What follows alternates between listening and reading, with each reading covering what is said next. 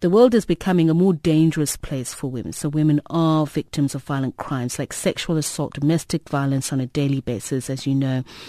And for many women, uh, they want to know how to protect themselves against this violent crime. So we on the line to an accomplished martial artist, sensei at the Shinkenkan Jiu-Jitsu Judo uh, in Florida, Roodepoort, Adrian van der Werken. Sensei Adrian van der Werken, a, a very good evening to you and thank you so much for speaking to us, Adrian. The point is, how do we protect ourselves without aggravating the situation? Hello, Tabiso. Yes, and thank you for this opportunity.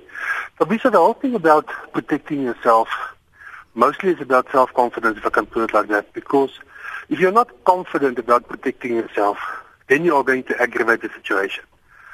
And people want to really get into a fight with an attacker.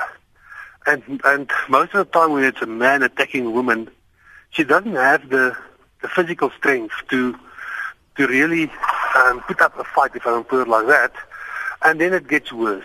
So self-defense gets to a point where you have to be able to extract yourself from a situation.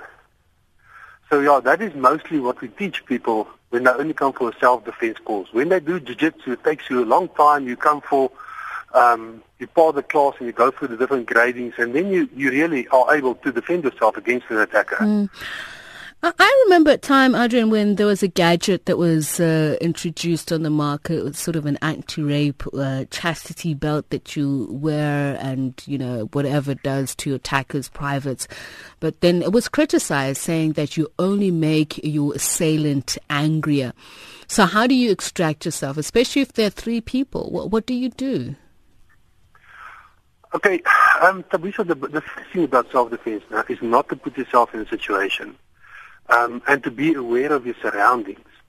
Yes, chest, they, I also read about the chastity belt with all the nasty things inside. Um, but if you get to that point, then you're already into you, you being raped, if I can put it like that. Um, you must know your surroundings. That's the most important part, and that's the first thing we teach people in self-defense. Is if you know you're staying in a, in a, in a dangerous area, don't go walking 11 o'clock at night and creating a situation because if you are if you make yourself a, a victim, can put it like that, then then you're creating a situation. If you if you can see around you what the situation is and you can avoid a dangerous situation, then that is the first step in not becoming a victim. And after that, we teach the people if you are inside, if you're already in the situation, you've been attacked, you do not have a choice then we teach them how, where to strike your opponent, strike the nose, the eyes, the groin. And that's where the hesitation comes in. If you want to knee someone in a groin, for instance, and you're hesitating and you're not doing it with all the force that is needed, then yes, you're going to make your attacker angry. So it's up to you to decide in this situation, can I defend myself? Is it worth it? Or am I going to die if I defend myself?